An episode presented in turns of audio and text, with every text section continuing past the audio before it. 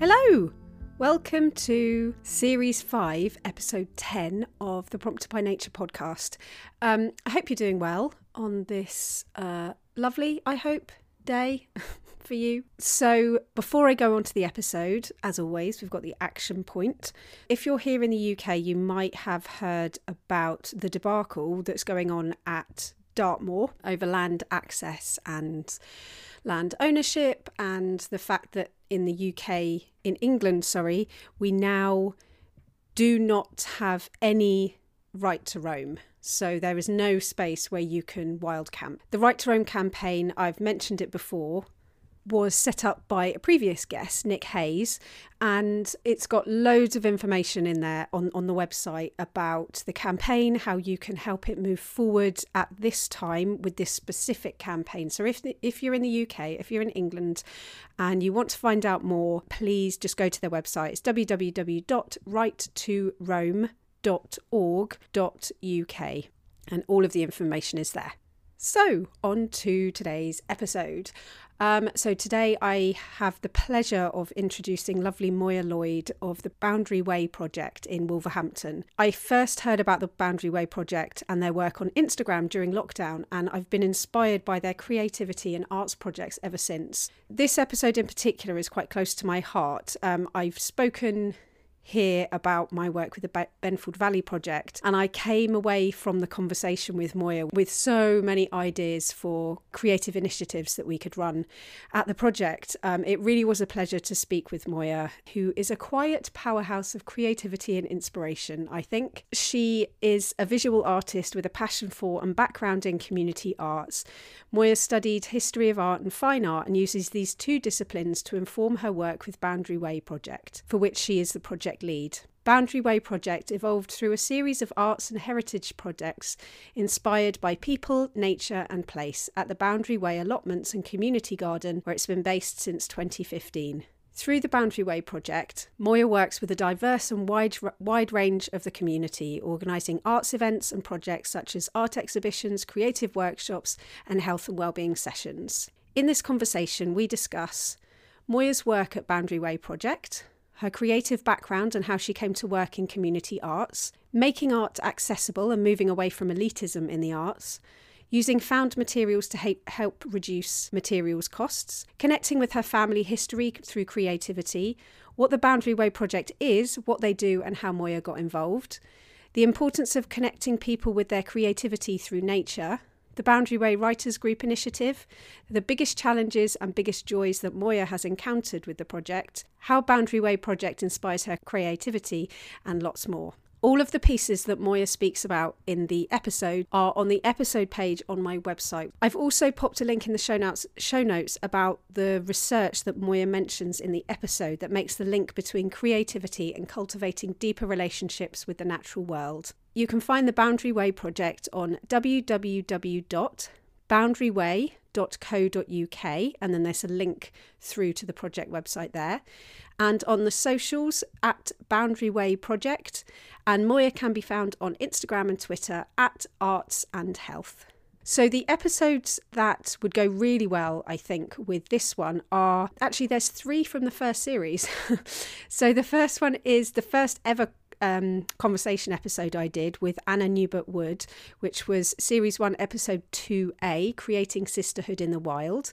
The second is the same series, episode 8A, Ian Solomon Kawall, aka KMT, Biodiversity, Creativity and Safe Space in Urban Settings. The same series, episode 9A, Lucy Jones, Why Our Minds Need the Wild. And then series 5, episode 5A, Bella Goncharovich, Grow, Cook, Die, Wear. As always, I'm over at www.promptedbynature.co.uk where you can find all the episodes to the podcast, writing prompts, my own writing, and there's also a link there to my newly relaunched Substack newsletter. I'm also at prompted.by.nature on Instagram. I really hope you enjoy this conversation. Happy listening, and I'll speak to you soon. Bye.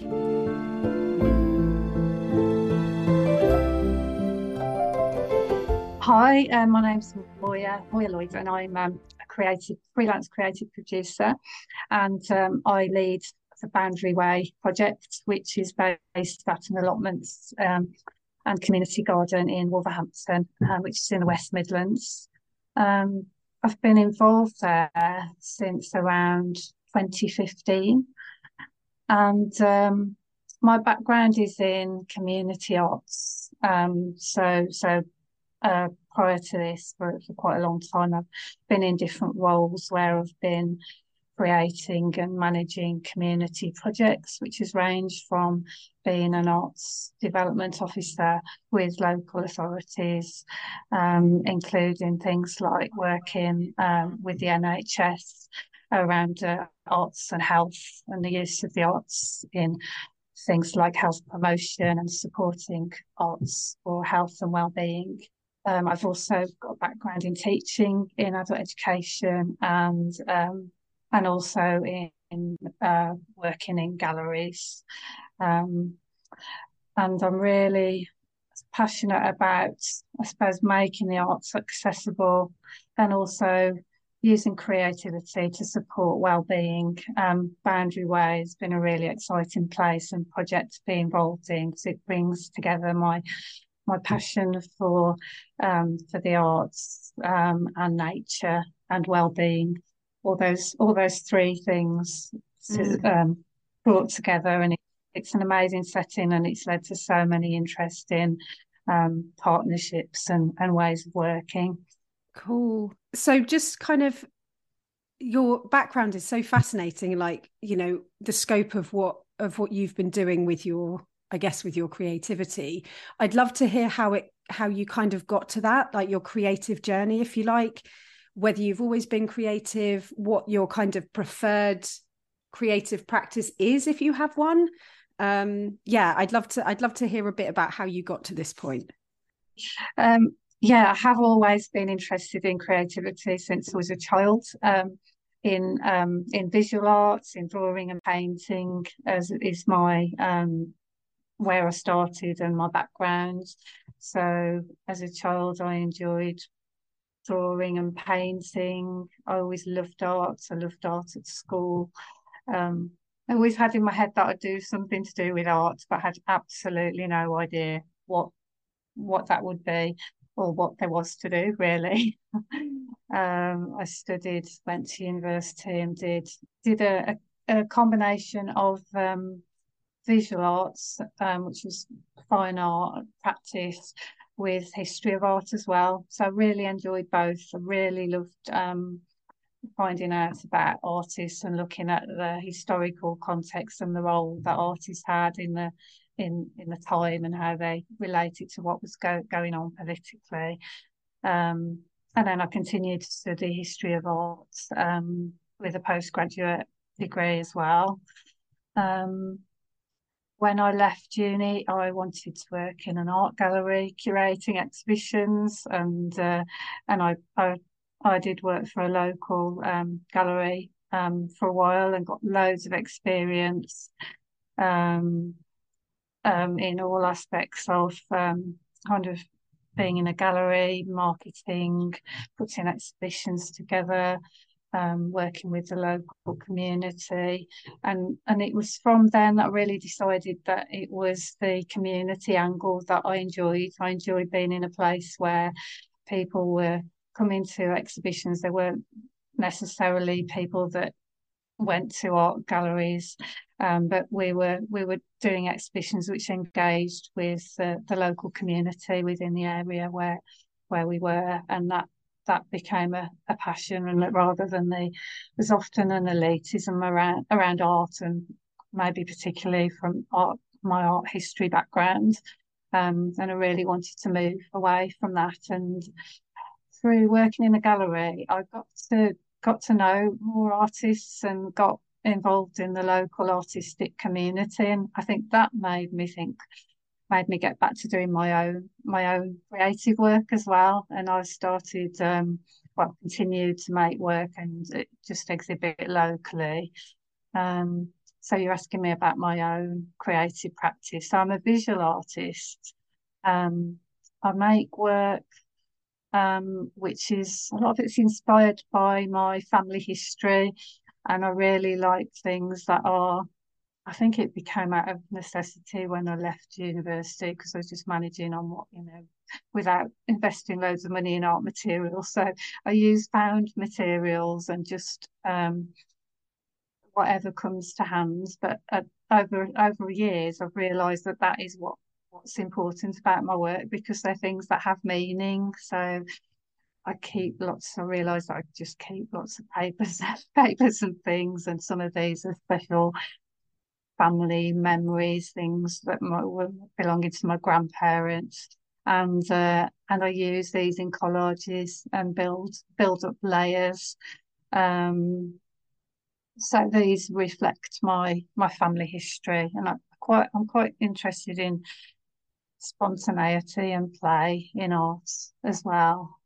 Um, so things that are very um, I don't know, it is low. Um, I've got I know it's I know this isn't going out visually, but I have got I've got some examples here to show you. Well, you can, yeah, show them to me now, and then and then if you take photos, I can put them in the show notes. That would be brilliant. I can always send you send you pictures. Yeah, yeah that'd be so, amazing. So these these that I did, I know.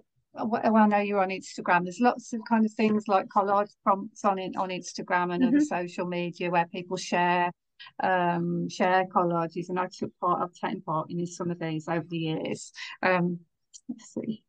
So oh, this wow. is just just shows an example of the kind the kind of things I like to combine. So this image here is um is something I did as a child on a spirograph. do you remember the spirograph? I do. You, you kind of move move the paint round and it makes these patterns. There's loads of different kinds of spirographs, and I loved those. And then this was mu- uh, some music, which uh, I think was my, my, both my parents loved music, so that was a part of my childhood.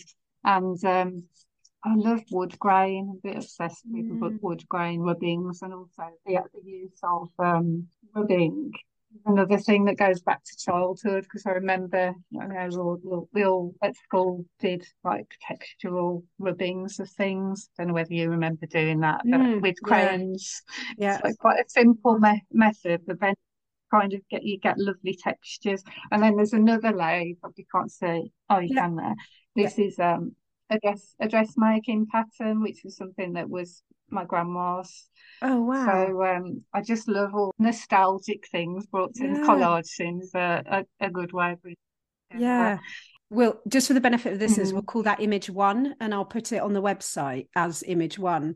And then I've also used different printmaking techniques as well to combine um, with the collage. So, I mean, this collage, which is actually kind of method of making a collage and then printing printing from it. So I've used that. I've done I did one which was from um, my grandma's sewing box. I had like buttons and bits of elastic and things, and actually made them into a collage and then prints printed from that. So there's lovely textures. I suppose, yeah, really really into texture as well. I love that you're using things that already exist to create new things. Like I think that can be such like like you know you were talking about art and you know access to the arts, I guess. I love the idea that you don't actually have to spend any money to make something really beautiful and meaningful. Like you don't have to have all of the equipment and all of the um, materials and supplies, you can literally just, it's that concept of starting where you are, isn't it? Yeah, definitely. Yeah, that's always appealed to me. I'll just show you a couple of others just to show you the different things mm. I've done. This is this demonstrates oh, my obsession with rubbing and the, the, wood grain patterns. And again, this is this is layers of um, the um, dressmaking pattern. Um, this was inspired by a visit to Wales and I suddenly realised that the um, the shapes on the wood grain that you see on wood grain were very much like the distant Welsh mountains. So I combine that um, with the, the curlew, the bird that mm. I could see on the on the beach, with the land, um, the mountains in the background. But again, it was the rubbings were taken from the floor in the cottage where I stayed for a time. So it's all kind of different layers of meaning I love that. The the wood grain to me actually looks like so we'll call this one image two. So if listeners want to go and have a look at it, the wood grain is like the bottom of the wood grain looks at to me looks like water, like ripples in the water, and then the the top of it looks like the mountains. It's almost like there's a depth, and all you've done is do a rubbing of a of a piece of wood, and you've got all of this depth there. Yeah, again, it was like an accidental discovery, really. Mm. And then just to show the, the different things that have come into my work. When my son was a bit younger, he I used some of his drawings and he loved dinosaurs. Oh, he's a teenager now. He doesn't want to collab with me, but um, um, just combining some of his drawings and some of the games we used to do with the dinosaurs. Um, so they're all kind of telling a story, I suppose. Mm. Um, and then more recently, although this is a couple of years ago now, we did a project, a big project around fungi at Boundary Way. So, so these are really small, actually. This is um, this is just a print from a a mushroom. Oh, beautiful. um, a spore print with the mushroom ink. Um, which is really simple. But then these are collages that I've just made with a combination of a um, a leaflet I had about fungi and different botanical images. Book pages I use a lot. That's another thing sometimes which has special memories or these are very kind of gardening and fungi themed ones. Mm. Oh, they're beautiful. They're, they're really beautiful. I definitely encourage anyone like. listening to go and have a look because they're lovely. So you you kind of mentioned, you know, oh, you know, this was from a project we did with uh, Boundary Way project. What um I would love to hear about how Boundary Way project came about, your kind of involvement in it, um, what you do at Boundary Way project, and kind of why you do it. I just I just love I'd love to hear all about it. okay. Um, so I got involved at Boundary Way um, initially because an artist who was doing some work there um, asked me about funding because applying for funding is one of the things that I've done in my role over the years. And um, I ended up working with her to, um, uh, well, I put a bid to, together for um, funding from the Heritage Lottery Fund. And that we that happened in 2016. And that funding was all about I suppose, using um, the site of, well, exploring the site of Boundary Way um, and uh, and its heritage, um, and it kind of combined with also looking at how artists have been inspired by Boundary Way. So, just to put it in context, um, Boundary Way it is on a boundary. It's at the edge of the city of Wolverhampton, and it uh, borders a much more rural uh, county, uh, Staffordshire, well specifically South Staffordshire. Um, so it's really interesting. It's on a it's on an incline, um, so there's a lovely view from the top um, across to Staffordshire and Shropshire, and uh, it's kind of a lovely perspective of the looking at the city of Wolverhampton and uh, and across the the rural landscape as well. Um, and it's it's also unique in that it's got this community garden which was developed i mean it's been developed more well well over 20 years ago now um, where the allotment had some funding to um, develop a space for the community to to use um, so it's there's um, a storytelling space and there's a woodland area. There's an enormous polytunnel, which is not just used for growing, but it was built as an education space for school groups and different people to, to use. Um, at the time that I was first involved, it had I think it had been people managing it, um, but that you know funding had gone and um, it, it, was a little bit disused. So um, we found that by programming um, events, it was the impetus for um, for the space to be used more. Um, so yeah, just to get back to explain a bit more about what that project was about, we actually researched the history of the allotments, working with a a leading um, allotment historian called Twigs Way um, and found out more about the site, which was opened from the 1950s, kind of legacy of the Second World War and when people were growing, um, need, having to dig up dig up their gardens and grow veg. But also it was part of it was created as part of a, a housing estate that was built after the war, which where houses were were given to um, to ex-soldiers and their families, and the people in the houses were um, were given um, an allotment as well to look after. So that's how it started, and through the funding, we were able to investigate the setting, uh, working with people with um, different creative skills. Um, so, um, and we also involved local schools. So, uh, we worked with uh, artists and looked at ways of working that were relevant to the site and the landscape. So, that might be using found materials in nature, um, using printmaking techniques to capture the textures, drawing in the landscape.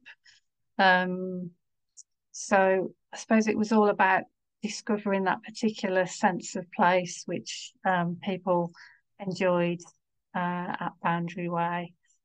Um, and sharing that um, through open days and exhibitions where people come along and uh, and find out more about the history and the space and uh, respond to the landscape. Mm. And so, do you do you work with kind of different groups from the community? Yeah, I mean, I should I should at first maybe again put it into context. The Boundary Way project is one thing that's at Boundary Way, but um, as well as the, the project that I'm involved in, it is an allotment where there's quite a lot of different community groups involved. Um, we've got a group called Crafty Gardener, who uh, work with um, adults with learning disabilities and various other groups uh, with support needs, doing horticulture and creative activities. Um, there's a local um, centre, the Beacon Centre for the Blind, that um, have a, an allotment and they um, work with people um, with visual impairment and uh, use horticulture. We've there's um, there's now a um, a play cafe, um, Wolves Play Cafe. It's called, um, who are a team that work um, with early years doing outdoor nature play. Um, there's an NHS group that work with people with dementia um, using uh, horticulture to support uh, health and well-being. So there's a there's a whole community of activities there, of which uh, we are we are one of them. Mm. I was just thinking in terms of your, you know, the work that you do there and the people that you work with.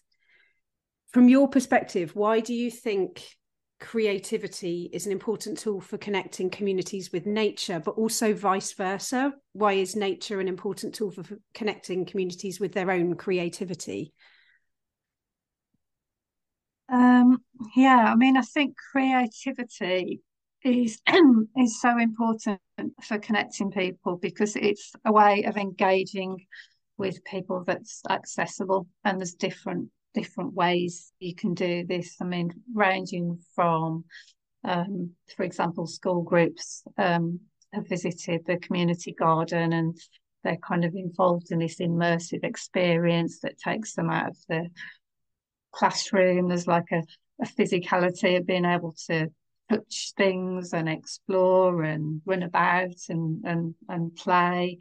Um, and I was talking about collage and rubbings. That's one of one of the things that we we've we've done with with school groups, actually getting them to experience that texture and using methods like um, crayon rubbings to, uh, to capture that, um, using um, photography. Um, and then things with, with other groups we've we've done, for example, sketching in the landscape where people can explore and and, and again it gets down to that kind of immersive experience. We actually had a, a local um, sketching group come just before Christmas on one of those really icy days where the ground was covered in in snow, and um, it was uh, you know they were so excited about experiencing the landscape when it was it was actually really beautiful in the snow, uh, snow and the ice. Um, so again, it's that feeling of of being outside and experiencing being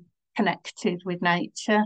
And uh, things that I've got really interested in over the years I've been involved in Boundary Way is the growing evidence base that um, actually by using creativity um, we can connect with nature more.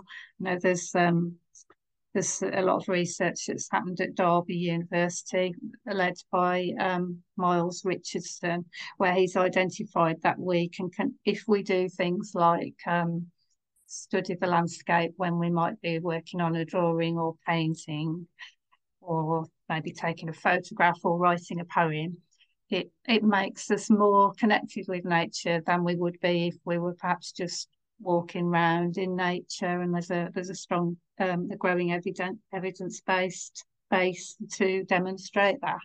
So that really interests me, and obviously that that relates very much to what we're doing because all of, all of the time we're looking at different ways that we can um, get people to um, experience nature whether that's through uh, poetry, through printmaking, um, through sketching, painting, dyeing, dyeing fabric with with uh, plants, um, botanical ink making, and making um, different tools for mark making using found natural objects.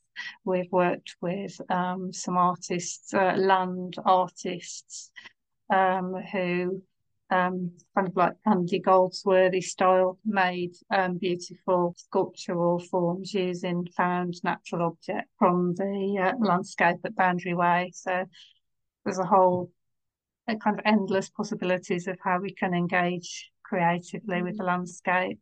Mm. And what what's the kind of difference you've seen in the people that you've worked with in terms of because I love what you said about there being a growing evidence base that says that when we engage creatively with nature we deepen our connection to it because i think i think for a lot of us kind of creatives who do spend a lot of time outside or in in nature in some way we kind of already know that. But it's one of those things that you have to have the scientific proof in order for it to make any difference in terms of like education and stuff like that. But i'd love to hear your kind of own stories about the difference that you've seen in the people that you've worked with whether that be young people or otherwise and kind of how how they might have changed from from doing the works the the projects the things that you're offering? Um, one of the things that um, that's the that boundary way i've been involved in is working with um, a, a special school which is right next to the site, um, and it's it's for um, children and young people with learning disabilities and quite complex needs. And um, I've worked with the um, the head of art there, and um, one of our plot holders has, has worked um, with children from there on an ongoing basis, doing uh, growing activities. And through both the growing activities and the creativity, we've really seen children build their build their confidence. Um, one of the groups at the school, there's a, they've got a, a, very small sixth form, um, and some of the some of the young people in the sixth form have got particularly complex needs, and um, this happened before lockdown. They uh, they actually were given a plot at Boundary Way where they had their own sixth form plots, and it became essential um, focus for the curriculum where they'd come every week, several times a week, and they'd, they'd look after it. And that kind of gave them uh, independence and helped them work as a team um, through um, through creativity. Again, they they had the chance to be immersed in the in the landscape um, you know, there's a lot, a lot about mind mindfulness now. No, on the Springwatch and Winterwatch, they have mindful mindful moments, don't they? We we've done that kind of thing where encourage them to just stop and listen to the to the sounds sounds of nature and you know switch off and focus. So I suppose a lot of it is about focusing. Also, we've we've found that they've created some really exciting work. Um, using um, again accessible things that they can do. Um, iPad photography has been one of those. again, encouraging them to be in the landscape, you know, to lie down, look at different angles, looking looking up, looking close up at nature. So it's uh, it's both creative and it's encouraging to really look closely and connect with nature. Um, so all of these things being being able to be creative and being out in the landscape build confidence. And the other thing that I suppose we've done through the project is we've then been able to present the work that the children have um, created in public exhibitions. Um, we've done several. Um, we love using the polytunnel as an exhibition space, and we've done several um, open days and presentations where we've been able to display their work, and their families have come We've also done sessions where um, some of the children that we've worked with creatively have then invited um, other classes from the school to show them what they've learned and also to actually demonstrate through creative workshops so they learn a skill and then they pass it on to their their peers. So that's been a lovely a, a lovely way of i suppose being the school being engaged in the community and the children building their confidence and being able to pass that on to other people. Mm.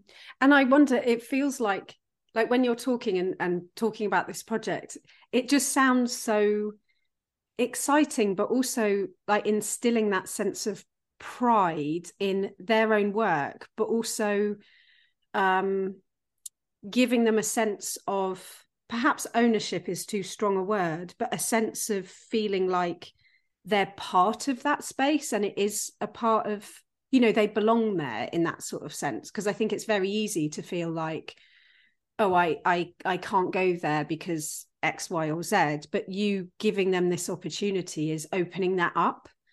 Um, yeah, it's so wonderful. Yeah, I think yeah, you're right. That sense of ownership is, a, I think, a really important part of the project, and that's something I've thought about over the over the years. Um, that it is kind of allowing the people that maybe come and take part in projects or just come and visit us for the day to feel that it, it can be their space. Um, you know, I'm you know I'm just as much an outsider to the space as anyone else. Really, it's um, um, you know, I I have been a plot holder for a short time, but I'm not I'm not at the moment. Um, so the, there's the people that have plots there, there's groups that use it, and then there's you know, I mean, it isn't completely accessible to the public because, like most allotments, it does does have to be locked, but it is open regularly. It's normally open at the week week um, sometime at the weekends. Uh, there's a local walkers group that that come and use it once a week. So I suppose it's there for for groups to to come and go, and for when we have open days and events for the general public to um, to access it as well. Mm, mm.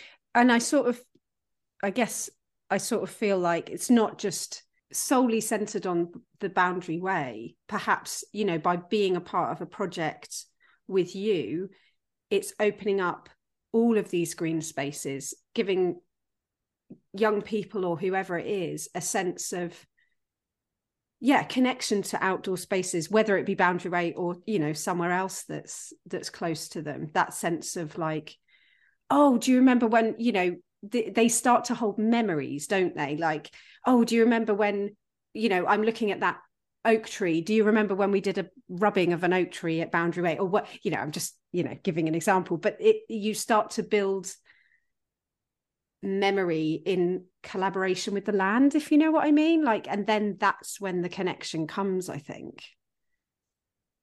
Yeah i think and i think particularly particularly over lockdown, we we developed working in a new ways, and then I suppose it became more generic about connecting with nature generally rather than mm-hmm. specific a boundary way because um, um, I couldn't go to Boundary Way during that period of lockdown when we could only go certain distance away mm. from our homes. I was far far away to go, and uh, we we got funding through the Cultural Recovery Fund, and we we started working online. So we looked at ways of um, of that nature um, promoting that nature connection online and it, it's been quite exciting because we've reached out to a whole new audience not just the people that were visiting us at boundary way but um, one of the uh, the things that I've particularly enjoyed is um, we've we've now got a Boundary Way writers group that exists online, and that was something that evolved during during lockdown. Um, kind of started because we there's there's quite a a strong um, strong writing tradition in the city of Wolverhampton with uh, with quite a lot of writers groups and we'd already we we through the funding we had in lockdown we'd worked with the then poet laureate for Wolverhampton um, Emma Purshouse who we've still continued to work with and she was really keen to to uh, respond to the setting and I was really keen to work with uh, with poets. So actually, even though we couldn't be at the site, we managed to commission um, well Emma and um, and two other local poets to create a poem poems responding to the setting, which were then made into films. And then we also commissioned another group, the Punjabi Women's Writers Group, who were in Wolverhampton, um, to to uh, respond to the place as well. We also set up um, the writing workshops initially with with uh, Emma, um, and managed to attract people from across the region, different parts of the country, and even internationally to come to our nature-inspired writers groups. Um, that is so, so cool. That was that was really exciting. Mm. And uh, the Boundary Way Writers Group have now been in existence for two years, I think. We, we're hoping in um, next month to be part of Wolverhampton Literature Festival, which will be our third appearance. Oh wow! um, so there's about maybe about ten regular people, um, but different people that dip in, and I've got to say they're all amazingly talented writers, mm. and many of them run their own writing groups and do quite a lot of re- re- um, reading of their work um, anyway. But it, it's again, it's accessible. Anybody can come. You don't have to have any experience of, of writing, and it's led by the group now who take it in turns to run um, a nature-based prompt each session, and then as I can with funding, we get special. We we we can get special guests to come and come and do um, oh. activities now and again when we can. That sounds so fun. I love that. Um, definitely right up my street. um, so I would love to hear kind of uh, about kind of taking a step back from Boundary Way project, I guess, and thinking about your work there kind of over the years. Creatively, what what, if anything, you may not have had any challenges, but have you faced any challenges setting up and running Boundary Way project? And conversely, any joys, like the biggest challenge and the biggest joy? Um, yeah, there are challenges, and yeah, this is probably quite an obvious one, but um, maintaining the ongoing footing has been been quite a challenge, and that that's been my my role.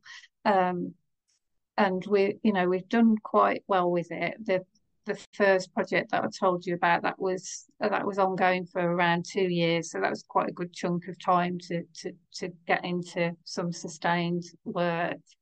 Um, and then we've had funding through Arts Council. Um, lockdown, as I, as I've said, um, for unexpected developments, it was very challenging at the beginning because I just couldn't. I just created a I spent a lot of time working on an application, which two weeks later it said, "Oh, we're not we're not doing that funding anymore." it was just abandoned. Um, it was a very difficult time. Um, but but then there was new opportunities with emergency funding, and then there was the Cultural Recovery Fund, which actually led to between 2020 and going up to um, about a year ago.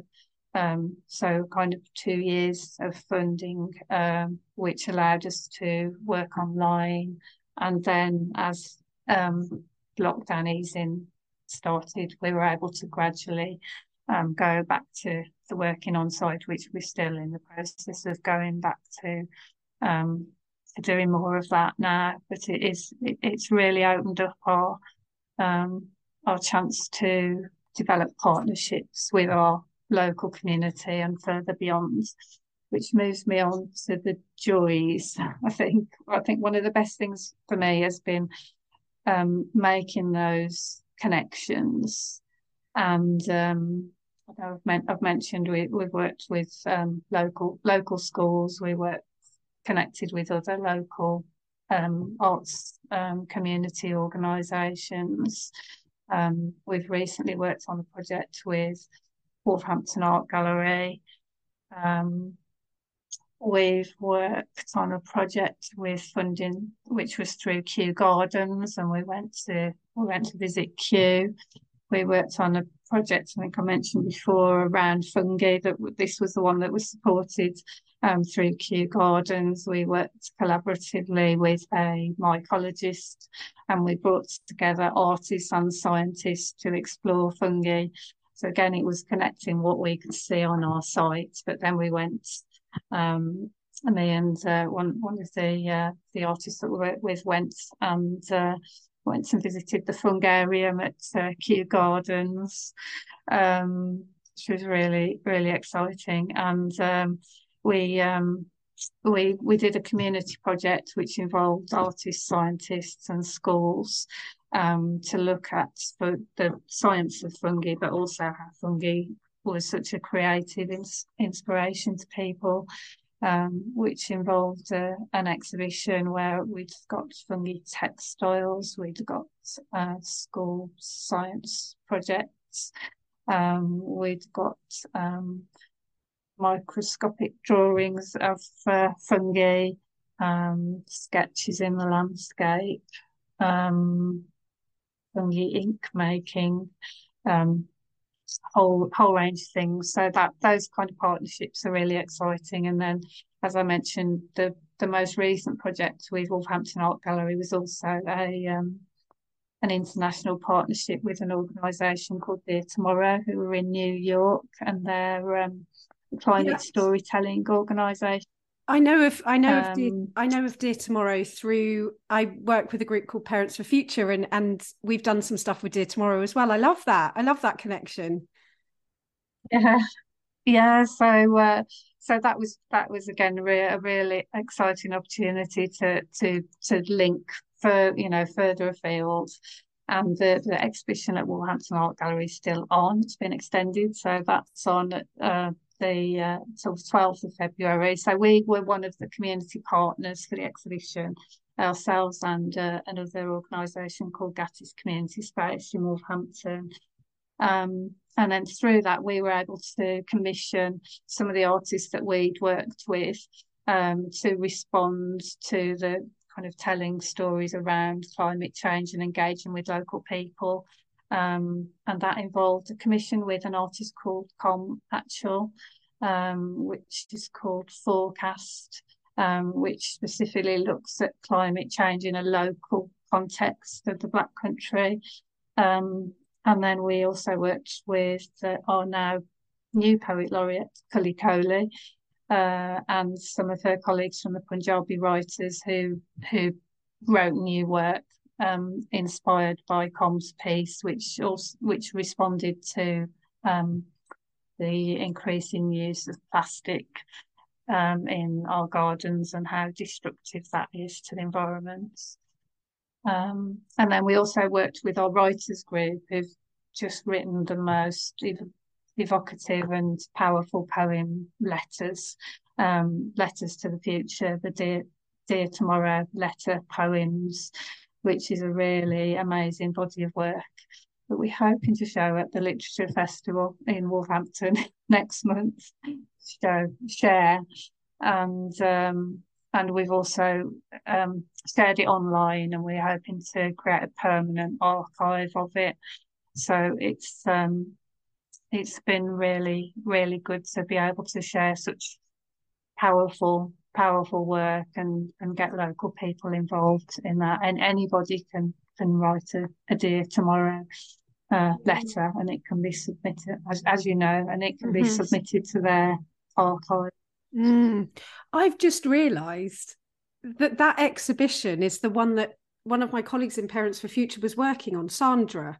Oh yes. Yeah. Yes yes we've been working Sandra, yeah, yeah, because a couple of yeah, people so, yeah, up there were like, "Oh, I went to the yeah. I went to the exhibition, and oh, that's so funny. Oh, I didn't realize. I'm going to tell her." yeah, so San, yeah, Sandra curated the exhibition, and then uh, we worked in partnership with, and she she's visited Boundary Way, and then yeah, I should say that Sandra and two of her colleagues from New York, um, came, um, Nellie and Jill, they came over from New York to visit Boundary Way in November when we had an open day and Dear Tomorrow exhibition on our site. So oh, that's really that. exciting. I love that. Um, so I would love to hear kind of moving sort of back to you. I would really love to hear about your own connection to nature. Like, what is it about being in a natural space or an outdoor space that inspires you or just what how how how does nature kind of inform your creative work your life? How does it enrich them? I'd love to hear a bit about your your own connection. Can I, I think it I think it's like an innate thing really. I think I've always enjoyed nature. Um, so I suppose my art has has always been inspired by nature. I've always always loved plants. I've always liked gardening. Like many people, I did more walks than ever in lockdown, and again realised even more how important nature was. And now I know that there's there's evidence that uh, just being outside um, improves your well-being, which I didn't really, uh, you know, I knew it, but now there's there's um the science behind it, isn't there? I love the I've always liked getting my hands in the soil, and now I know that there's, you know, actually getting in your your, your hands in the soil has got kind of positive chemical effects as well. Mm. It's not mm. just that I liked doing it; there was a reason why I was drawn to it. Mm. It's always nice to know there's a reason, isn't there? Oh, that's the reason I like it. Oh, that's the mm. reason it makes me feel centered or calm or. And so before I move on to the kind of last um, couple of questions that I tend to ask people, I'd love to know about you kind of talked about your creative practice earlier, but how that looks on a kind of daily basis because it it's you're quite immersed in Boundary Way project and honestly, mm. like as someone that runs a a community project you know with a green uh, for a green space i just find your work so inspiring like i'm just sitting here going oh we could do that and that that's amazing but I would love to know how your creative practice looks on a day-to-day basis, whether it is every day or you know how how it kind of moves and shifts, and if you have any sort of creative blocks, if you experience them, how you might kind of overcome them. Yeah, I'm I'm always interested in the uh, you know the it's like creativity as in making work, but to me, running things like the boundary Way project is a is a creative outlet in itself. I think I thrive on um, working with other people and making those connections and working with artists and being able to come up with ideas for for commissions. So to me, it's a very blurred line between me being a practitioner and me being a events organizer and project lead, if that makes sense. I just really, I really enjoy both, and uh, you know, I've got to say, I do, I do less of my actual. There's periods where of inspiration, and that often comes from me organising a workshop that I mm-hmm. then um, take part in myself. Um, I've actually taken part in two online um, painting and drawing workshops um, this week, which uh, has kind of got me going on creativity um, again. Um, and then I want to mention um, another group that's um, started with Boundary Way, but it has become an independent thing now, and that's called Amazing. the Ink Ink Collective. Oh. which that emerged from again from lockdown um, working with an artist who's a Birmingham based artist called Carolyn Morton. And she's developed a practice over several years now where she, she uses, she creates and makes botanical inks.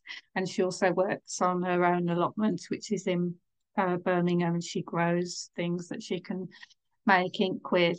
Um, uh, I when we had funding in lockdown, I was able to commission her to do um, an online workshop demonstrating her processes of making ink and also um, making a short film showing her allotment and showing her uh, studio.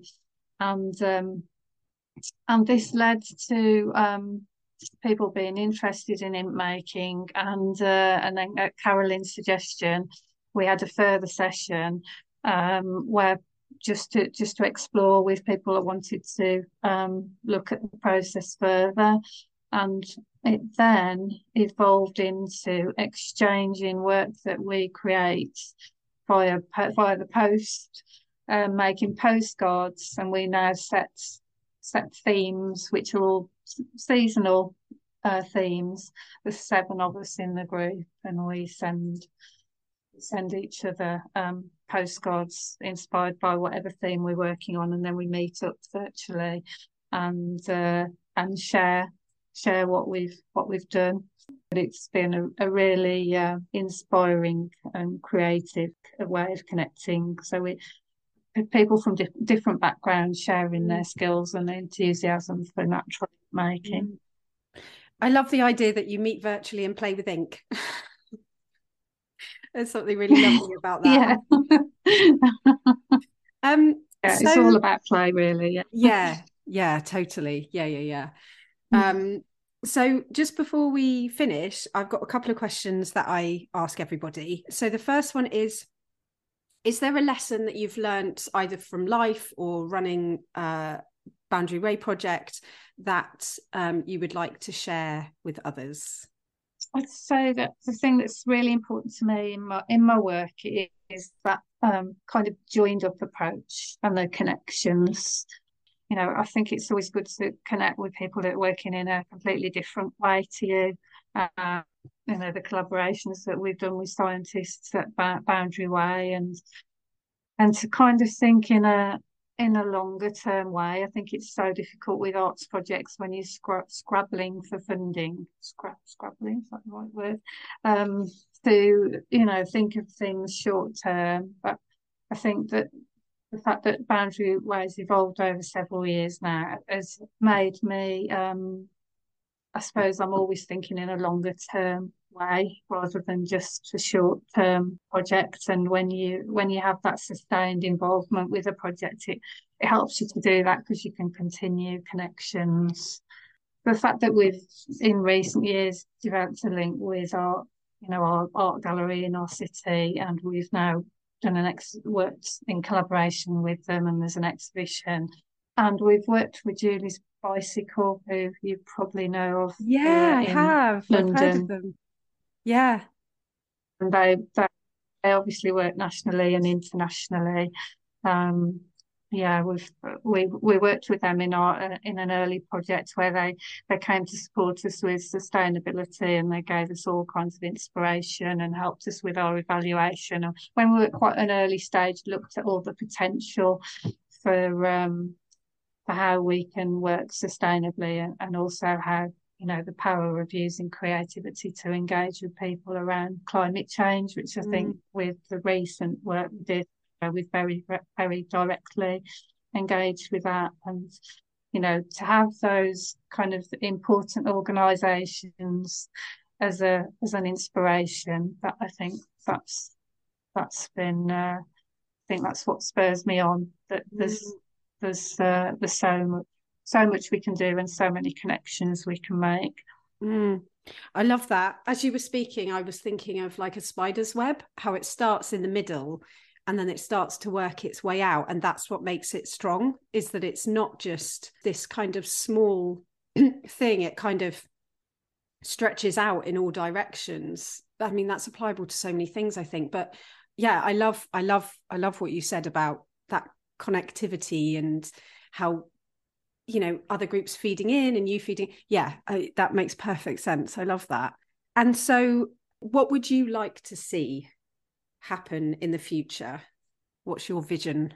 That's, a big question isn't it? Yeah, um, yeah i mean it's such such a difficult time at, at the moment isn't it with face, facing so many challenges. Um, I think, I suppose one thing, just looking at the city web boundary ways in, in Wolverhampton, you know, we've faced in just in terms of the arts, we're facing enormous challenges. We've we've got our university art department and under threat. We've just lost one of our arts venues, the Lighthouse, which has been a really important kind of artistic hub for a long time. So it's um it's very challenging. So I suppose I'd like to see uh, I'd like to see that turned around. I'd like to make sure that our university, you know, School of Art is kept. We'd like to bring our uh, lighthouse back. You know, I'd like to see, you know, being part of an artistic community with, uh, you know, Boundary Way being being involved. I'd like to be able to support local artists and showcase local artists. Um, I think, you know, it's a small town and we've got, I suppose, a lot of um, issues and deprivation and lack of funding in the city. But there's always there's always a lot of things bubbling under in Wolverhampton in terms of creativity. You know, mentioned we've got the writing writers groups, we've got this literature festival, we've got the art gallery, we've got uh, different artistic spaces. So I'd like to see that continuing to to thrive despite challenges. And I suppose more connected communities as as well.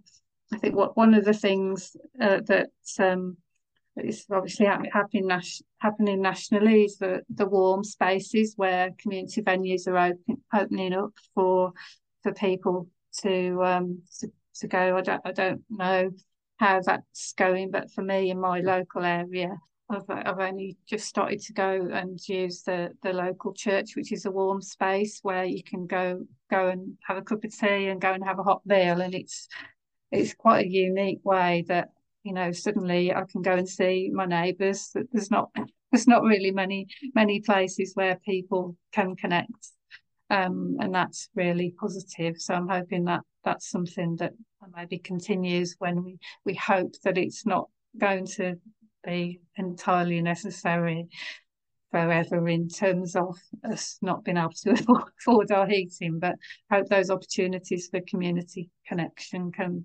can grow as well. Mm. I think there's there's always so much to learn out of these situations, but funding is just everything, isn't it? Like you know, an investment and sit like investment going into I guess seeing creativity and uh, the arts is important. I know that was something that really frustrated me when I was a teacher was literally being a teacher at the time when you could see these these subjects like art and drama and all of that kind of thing just diminishing before your eyes because it just wasn't deemed as important and you could see the funding going and you're literally watching it and going why is this happening? Why is this not seen as as important as science and maths and you know? It doesn't make sense to me. Yeah yeah it's needed more than ever isn't it, mm, it really is. Yeah. So before we finish um, can you just tell people where they can find you boundary way project um, where they can find out more about what you do and your own work yeah, um, so online we've got the website, which is for the Boundary Way site as a whole, is boundaryway.co.uk. And then through there you can link to the Boundary Way project, and there's a hub of information and and films and an archive of projects on there. Um, we're also on Instagram. Think the Boundary Way Project. We're on Twitter as well, and then I'm personally on Instagram as Arts and Health, and the same on uh, on Twitter as well. You can also sign up via our website for a, a seasonal newsletter um, where you can get updates on on what we're doing, and you can also follow us on Eventbrite where we have our our events as they happen. Oh, and Facebook. Let's forget Facebook. we're on Facebook. Cool. Thank you so mm. much. This is I honestly I I I'm so inspired by you and your work and not just as someone that also runs a green space group but as a creative. And yeah i i'm i really thank you. I have so much great gratitude for what you're doing in your community and in and in your space and yeah thank you so much for agreeing to chat with me. Thank you. Thank you for your interest in boundary way. And uh, as we're talking about these connections this is another brilliant example of how we've uh, you know been able to connect with you. So it's really good to meet you and uh, and thank you